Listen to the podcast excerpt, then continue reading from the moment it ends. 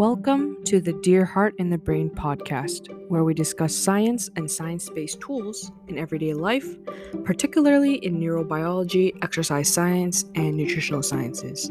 My name is Jessica Wong, and I am a neuroscience student at the University of Southern California.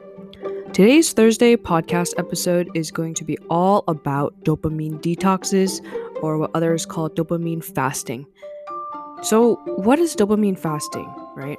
According to San Francisco psychiatrist Dr. Cameron Sepah, dopamine fasting is this form of digital detox, all about stimulus control, right? And this involves what people do with temporary temporarily abstaining from social media, listening to music, gaming, and can even be extended to the temporary deprivation of social interaction and eating. There have been many academics on both sides of this argument about whether dopamine detoxing, dopamine fasting is valid that have certainly provided evidence about whether or not this is pseudoscience or not. And let's talk about it. As always, I wanted to mention that this podcast is part of my effort to bring zero cost to consumer public education about science and as it is unrelated to my roles as a personal trainer and as an undergraduate student. So, dopamine, right? Dopamine is your brain's feel good neurotransmitter chemical. And dopamine fasting is when you cut back on things that quote unquote produce this dopamine, right?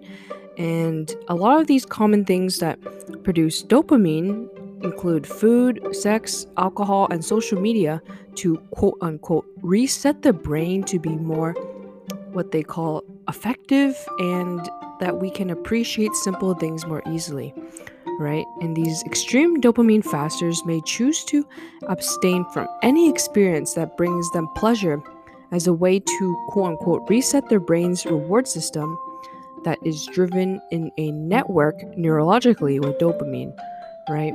Despite its supposed benefits and good intentions of dopamine fasting, dopamine fasting or dopamine detoxes have stirred up this controversy as the trend really oversimplifies the role of dopamine in the brain to the point of being kind of inaccurate, right?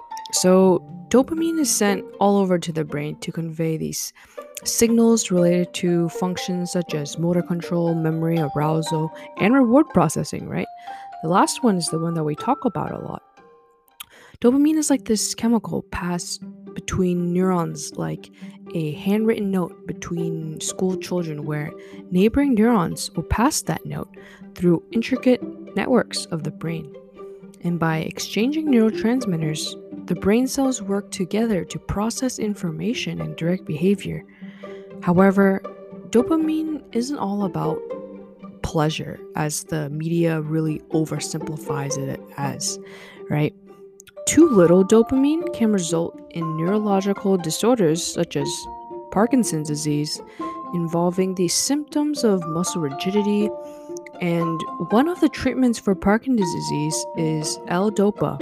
And L-DOPA can cross the blood-brain barrier, right, the BBB, and be converted into dopamine to help ease the symptoms. And beyond motor control, as I just talked about in Parkinson's disease, Dopamine is very critical in the reward system of the brain, and that's something that is really oversimplified because it is activated by primary rewards such as, again, right, food, sex, and drugs. And our brain can learn over time about what cues in our environment can be associated with potential rewards, such as even thinking about being in a sweet shop as a higher level type of neurological processing and thinking about chocolate, right, can activate our brain's dopamine, right?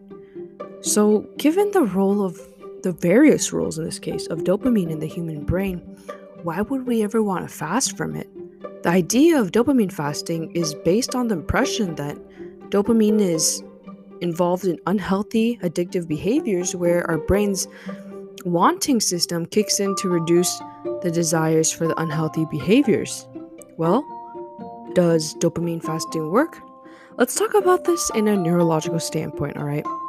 So, when we simply ban a particular reward, such as going on social media, that isn't going to reduce the levels of dopamine in our brain, but rather that stimulus control reduces the stimulation of dopamine, right? So this gets a little bit confusing here. So the key is that the exposure to these pleasurable triggers that are associated with rewards must be reduced because after all, it is the cues that initiate the craving that pulls us to engage in behaviors that help us get that reward. And the symptoms of unhealthy behaviors are very similar to signs of substance abuse in a way. Not the same, but similar, such as spending a majority of time engaging in that behavior, having trouble cutting back on that behavior, and continuing that behavior despite the harmful consequences in lifestyle. In these cases, removing the cues that stimulate dopamine neurons is the way to go, rather than detoxing your brain from dopamine, if that makes sense. And earlier in the episode, I talked about Dr. Cameron Sepah, right? As Dr. Sepah says, this catchy title of dopamine detoxing is not to be taken literally, but rather, Sepah intended his dopamine fast to be a method where we can be less dominated by unhealthy stimuli.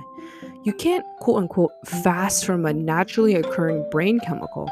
People are viewing dopamine as if it were heroin or cocaine, and fasting themselves gives a tolerance break and replenishes those dopamine stores. Sadly, it doesn't work that way, and the idea is that by allowing ourselves to feel bored or lonely, we are encouraged to find greater pleasures in doing simpler and more natural activities so that we can regain control over our lives and be able to address greater compulsive behaviors that may be interfering with our happiness, right? The intention is pretty pure. And the six compulsive behaviors that Dr. Sepah cites as behaviors that may respond to a quote unquote dopamine fast are one, emotional eating, two, excessive internet and gaming usage, three, shopping and gambling, 4. Porn and masturbation. 5. Thrill and novelty seeking. And 6. Recreational drugs. And to clear up any confusion still, dopamine fasting may be poorly named and grew out of its established methods in addiction therapy would be probably beneficial if it were executed properly. And obviously, if we were to legitimately fast from dopamine, it would probably be fatal. The goal is not to reduce dopamine or elicit any functional brain changes. Instead, dopamine fasting, or the idea of it, encourages people to reduce the time spent on problematic behavior, right? All of these addictive drugs cause dopamine levels to spike, and in response, the brain weakens those dopamine receptors, right? Think about the note passing example again. And those receptors are built to respond to dopamine. So, as drug users tend to need more of the sub- substance to elicit the same surge of dopamine, so other rewards that are not those drugs would activate that would normally activate dopamine rece- receptors steadily lose their appeal. Right? And instead of this practice of being a neurotransmitter fast, it's basically a practice of abstinence, right? And this isn't new. This is all about the sensitivity of those dopamine receptors can be increased with abstinence.